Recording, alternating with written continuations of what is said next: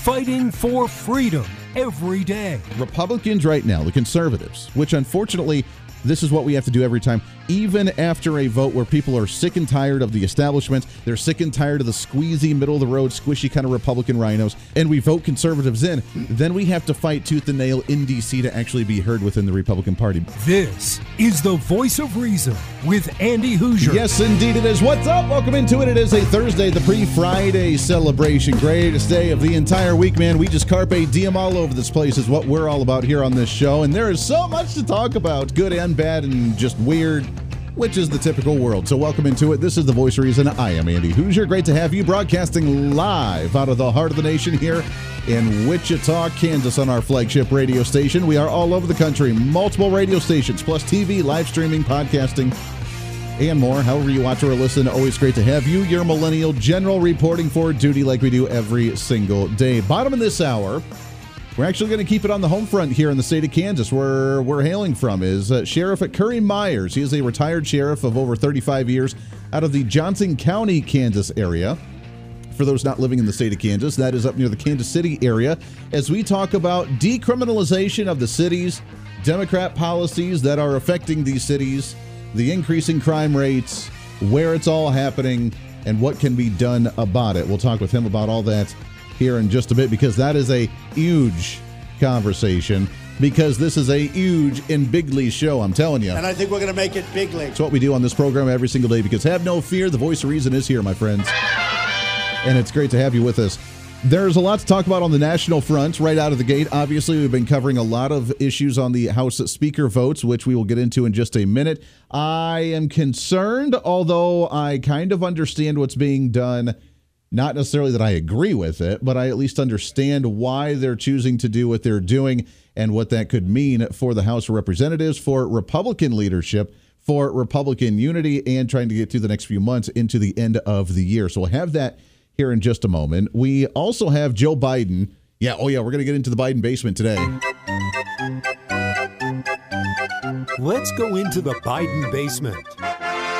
As Joe Biden has officially landed in Israel in Tel Aviv, where, according to the media, now again, this is the media reporting it, so please take it with a grain of salt and some skepticism here. But according to the media, when Joe Biden landed in Tel Aviv and is now trying to show his massive, unwavering support for Israel, and I don't say that with any sarcasm whatsoever, as he talks about his unwavering support for the country of Israel, he's trying to find a way to change the narrative of the Democrat Party and the stance of the Democrat Party when it comes to the Jewish community and to the nation of Israel is we still have, still, many members of the Democrat Party across the nation, including college campuses, many students, and even elected officials in Washington, D.C., that are unwavering with their stance on the pro Palestinian movement, the anti Jewish movement, and the anti Semitism that has spread across this nation and exposing what the Democrat Party really is. Now, that being said, we knew that as we get closer to what people may say is the end of times, or say that we're getting into just really weird, troubling times, or whatever you view this time may be, that the negativity, the evil, the weirdness in the world will come to the surface. It will be exposed and therefore you can see the true colors that you can no longer hide in the shadows you can no longer hide behind the closed doors you can no longer hide and just try and do things from behind the scenes like the little puppet master that so many have done while blaming it on somebody else. It's not working any longer. Those policies are now being exposed and this is a prime example of it. You can't say that you're pro-israel and, and anti-semitic when you're sitting there holding a palestinian flag and saying down with israel doesn't quite work that way. So uh, the Biden administration has a hefty job and a, a hefty task for themselves. When tonight, apparently at 8 p.m. Eastern Time, the Biden administration, Joe Biden, will be speaking from Israel, I guess, to talk about what we're going to be doing. And there's a few bits of speculation that we can have about what that may uh, focus on, what he may try to try to hone in on but we can guess that it's going to be trying to change the narrative of the Democrat Party and how, again, unwavering that support for Israel is. Now, this is the same party that didn't like Benjamin Netanyahu coming to speak on our congressional floor. This is the same party that has not wanted to support Israel and has talked about Hamas and has talked about the Gaza Strip and said that any time that Israel even tries to retaliate against Hamas, that it's their fault and they're the ones instigating the war. And now, all of a sudden, the Democrat Party is really stuck between the rock and the hard place on where they stand on this issue and whether the Democrat Party really does support a strong ally for the United States. And during an election season, going into an election time when Joe Biden is tied neck and neck with Donald Trump on the presidential polls, that's a cause for concern.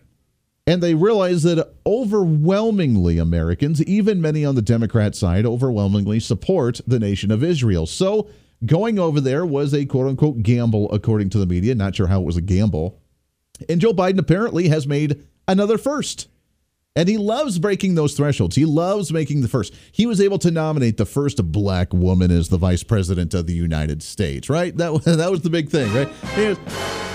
Now, Kamala Harris isn't really black. She's uh, what is she? She's Indian and Jamaican. That doesn't really constitute as Native American or uh, African American, but they say that she's the first black vice president. So the first check mark for the Biden administration. Then he was out picketing with the UAW workers just a week or two ago and saying that, hey, you're right, you need raises because the evil corporation's not paying you enough to be able to survive in my economy. So hoorah, I'm going to stay in a picket line with you the first president of the United States to walk the picket line with labor union workers. Now we have the very first president of the United States stepping on Israeli land during a time of war.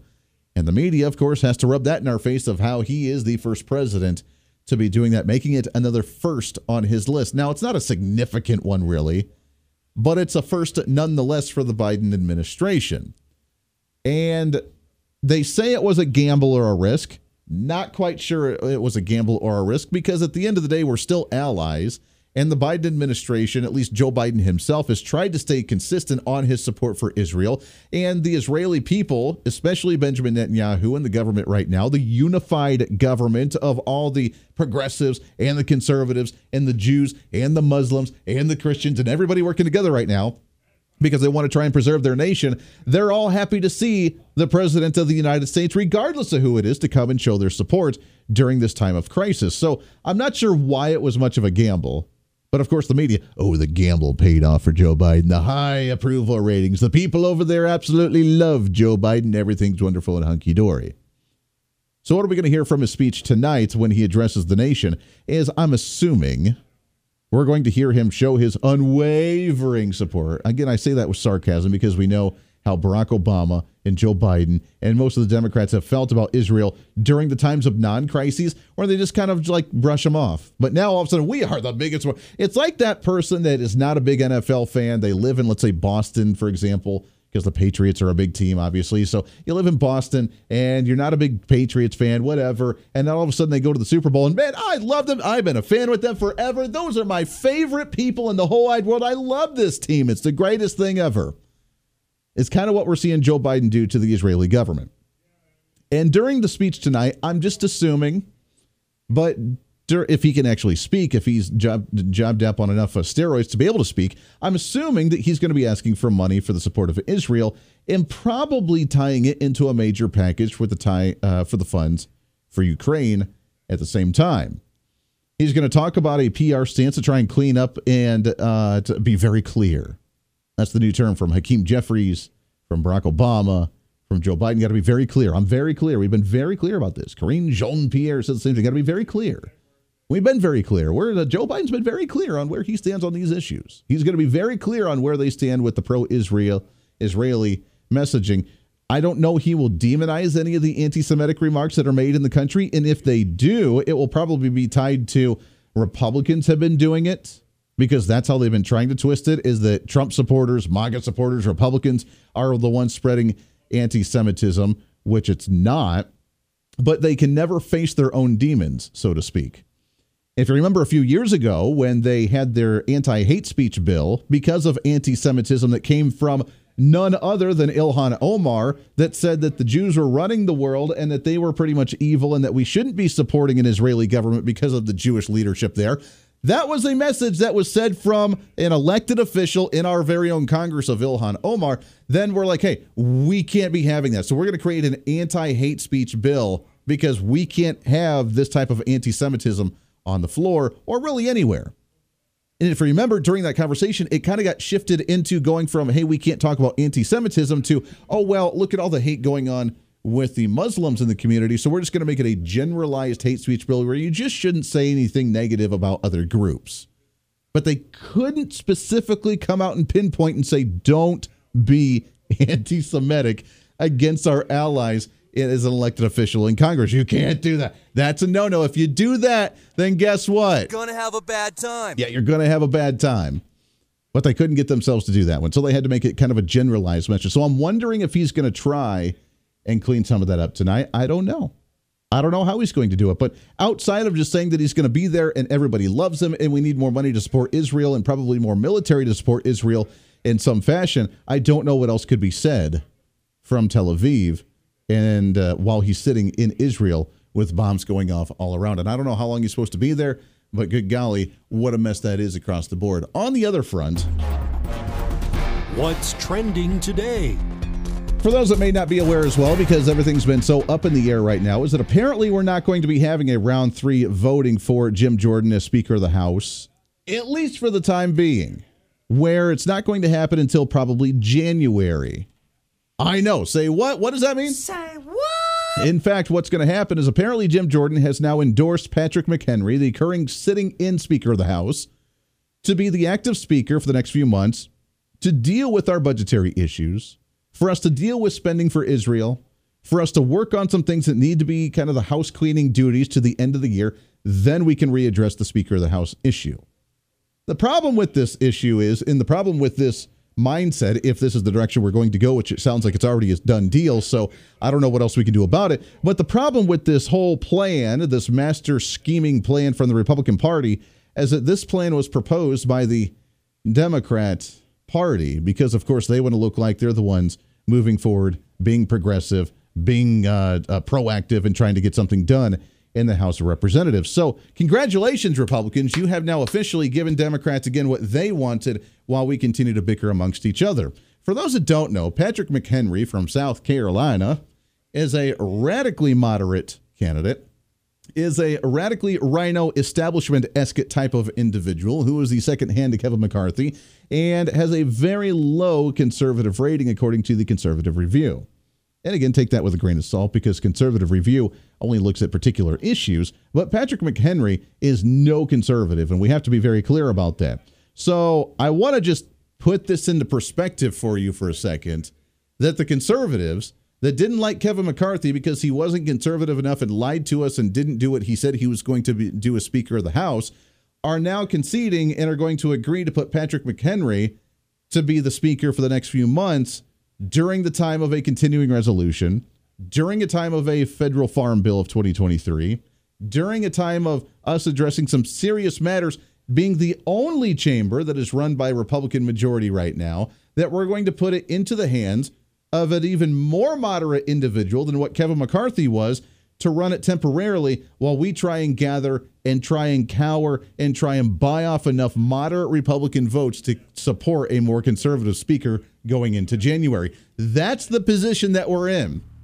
That moderates have won, that the RINOs have won, and that they are so willing to sabotage the Republican Party that they would work with a Democrat plan and give them the credit to make it happen than to actually allow a conservative take the reins and change things in Washington, D.C. This is the voice of reason with Andy Hooser.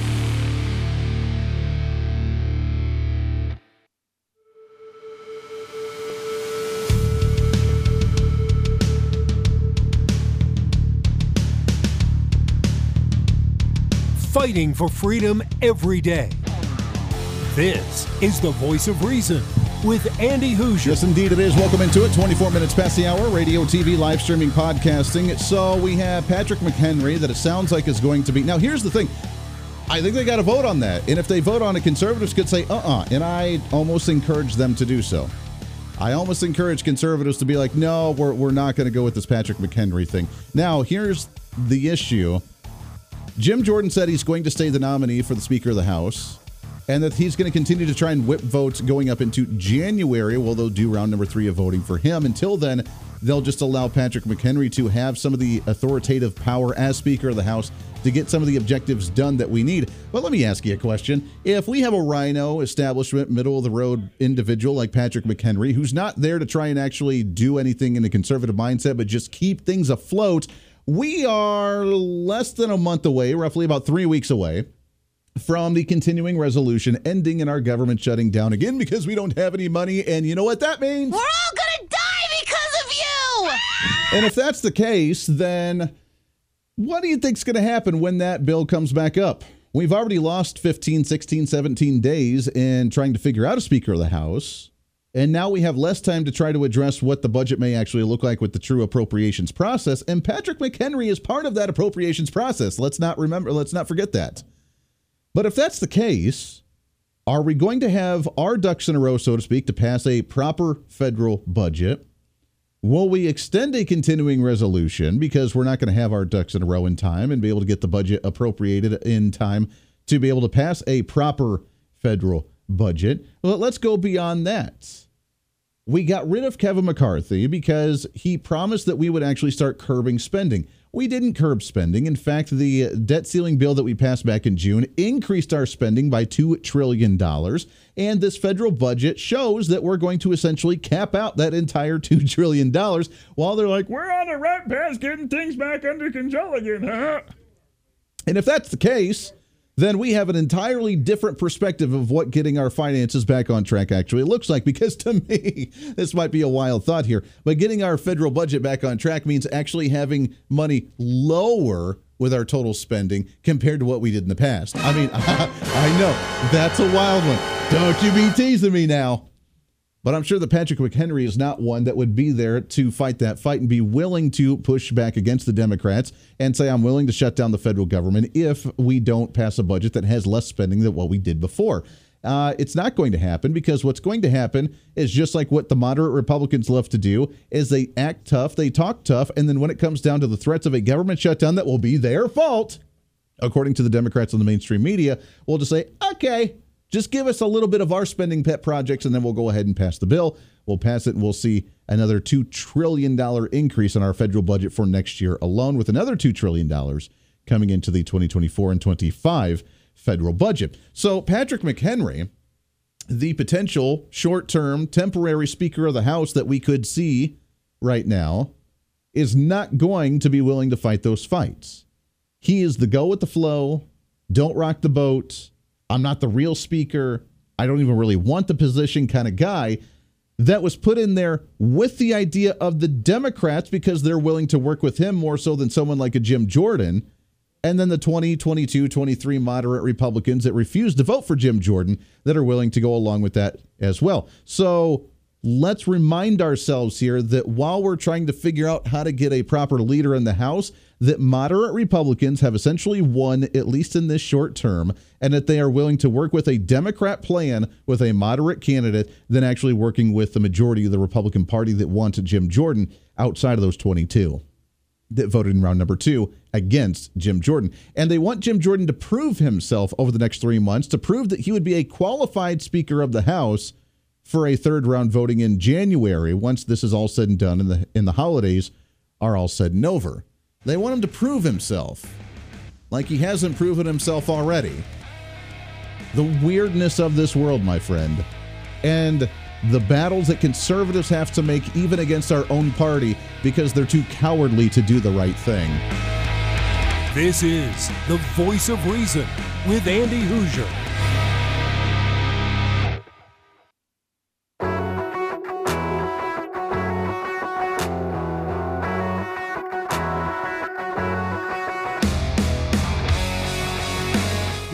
Reason Meets Radio. This is the voice of reason with Andy Hooser. Reason, common sense, rationale. That's what we do on this program each and every day. Welcome back into it. All over the place, trying to cram that 10 pounds of reason into that five pound bag, trying to rebrand the millennial generation one radio listener at a time on our multiple radio stations all over the place, plus TV, live streaming, and podcasting. However, you watch or listen, we always love you to death and appreciate you jumping in with us and trying to stay somewhat entertained each and every day. We'll get back to some conversation about Joe Biden speaking tonight. What we could anticipate from him in Israel, trying to look like he, I got to say without uh, without laughing, hold it together, Andy. Trying to say that he's so pro-Israel and so anti-Hamas, which is quite entertaining. While we're uh, giving the $6 billion to Iran while we're leaving our weapons over in Afghanistan. That's entertaining itself. Then we have the Speaker of the House issue with conservatives potentially giving in to Patrick McHenry the Democrat plan to allow Patrick McHenry to stay as Speaker of the House until the end of the year while we focus on some major issues and allowing the RINO establishment moderate candidate to kind of lead the House and the Republican caucus for the time being. We'll get back to all that here in just a bit, but there's one topic as we get into our latest and what's trending. What's trending today? A topic that we've uh, talked about quite a bit on this show. And it, for whatever reason, we're seeing massive crime rates all over the nation.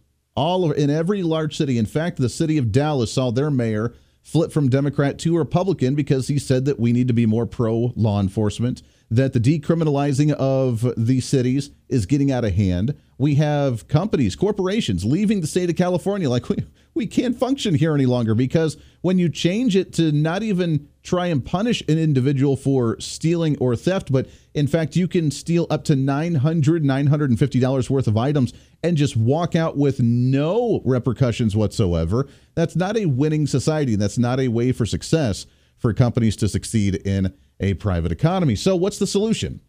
Why did we get to this point? How did we get to this point? And what do we do to fix this one?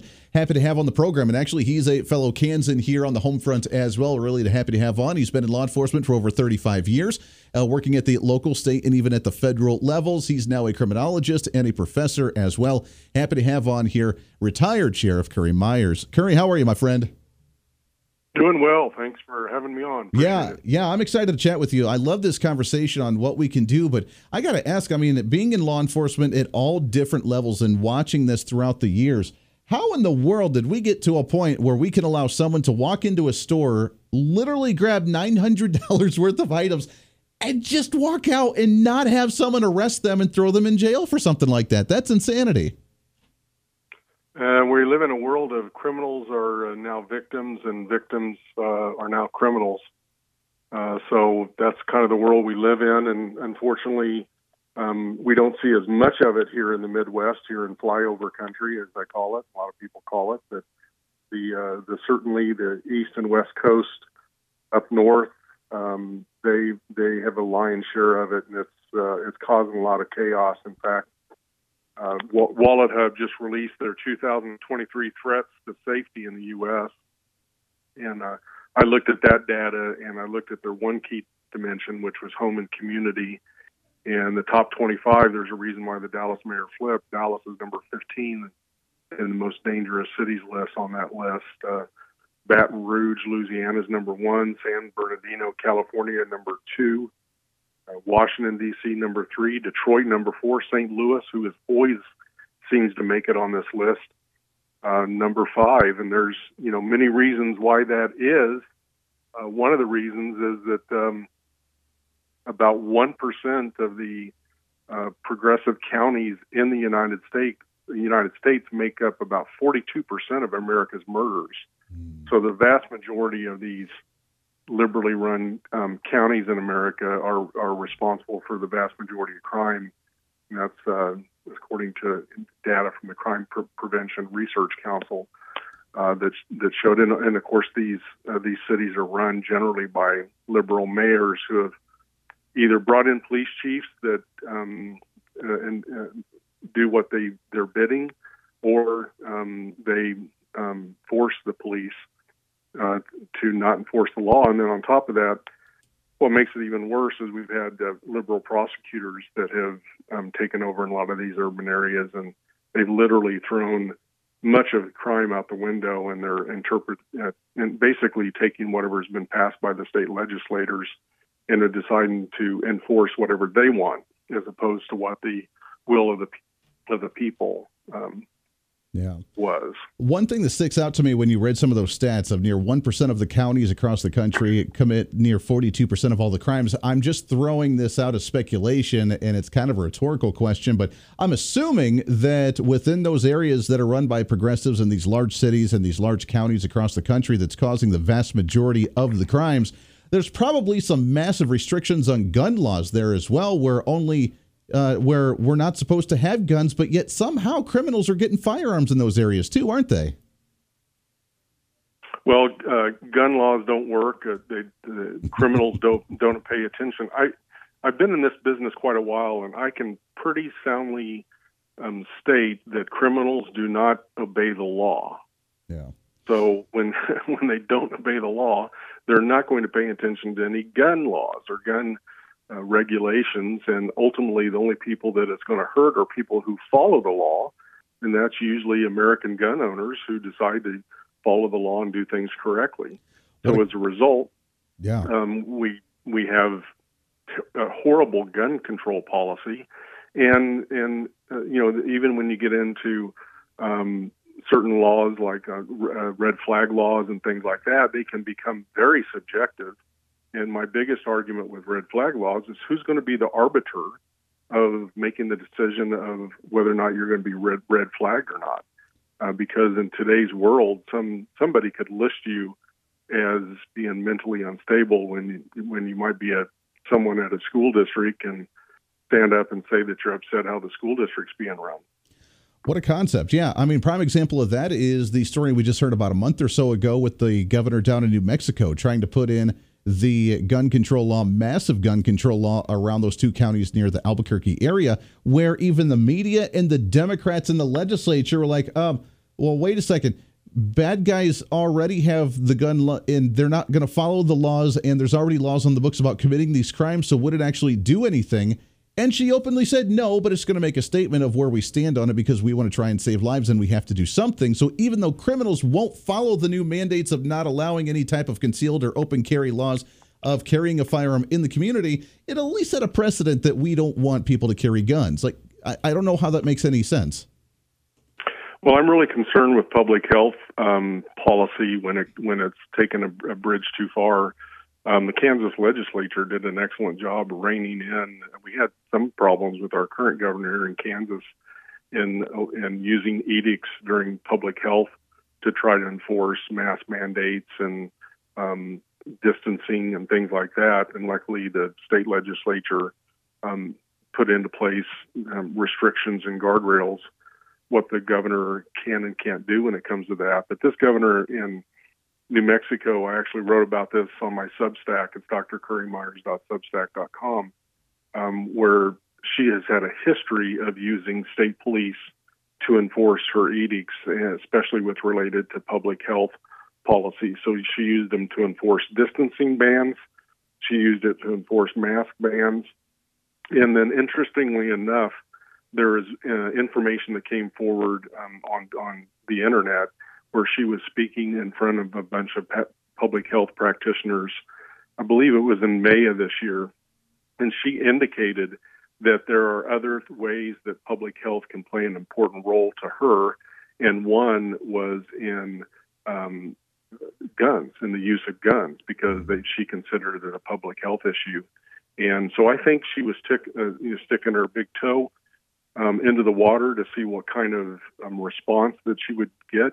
I don't think that it's. Um, uh, I think we need to be prepared for it in the future. I, I think it's an indication of how people are thinking that is on the left, and state legislatures should be wise to make sure that they restrict public health policy um, much greater than what it is. It's like I said, Kansas did an excellent job, uh, but we found because of COVID that public health was very, very loose laws were very, very loose, not very restricted, and they could do a public health director could do a lot of things that could be considered constitutional issues. Yeah, that is true. Kansas has worked very hard trying to work our way up to try and protect some Second Amendment issues, along other states as well. In Arizona, New Mexico does relatively decent until we've seen this Democrat governor down there. But I am proud of uh, the fact that we are hanging out in one of those stronger uh, pro Second Amendment and liberty speaking states like us here in this, like you mentioned, the flyover country. We're talking with Sheriff Currie Myers. He's a for, uh, retired sheriff with over 35 years of law enforcement experience out of the Johnson County, Kansas area. For those that live outside of Kansas that listen to this program, as we do broadcast outside of the area, that's up near Kansas City. Uh, in that area. And uh, Uh, I, I, have to ask you, and well, I guess we got about a minute here before we take a break. So when we come back, I want to tease this to you. But law enforcement obviously has been taking a hit over the past few years after the George Floyd incident and some others, where the demonization of law enforcement has been front and center for Democrat policy in general and the mainstream media in general. We see the Chad or Chaz, whatever they did up in Portland, Oregon, and Seattle, Washington, for a while, and many cities that have just openly abused and attacked law enforcement across the country, not giving them the power to actually enforce and do what their jobs actually were. So when we come back, I want to ask on whether that's been contributing to some of the law enforcement shortages that we've seen across this nation and what we can do to try and get things back on track, not only to try and have a safe and secure community with properly funded, properly resourced law enforcement agents, but also being able to lower some of these crime rates. Why we're seeing such a massive increase in crime, so many businesses that are on the brink of closing, and what we can do to try and get this country back on track. We'll do that when we come back here. One more segment right around the corner. It is a pre Friday celebration right here for the Voice Reason. Stay here. This is the Voice of Reason with Andy Hooser.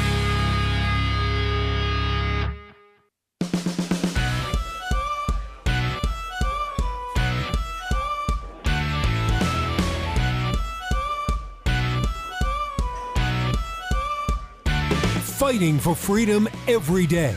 The voice of reason with Andy Hooser. Yes, indeed it is. Welcome back into the Voice of Reason. Last segment on the program. Your patriot on the prairie. We are here to serve, my friend. Have no fear. The Voice of Reason is here.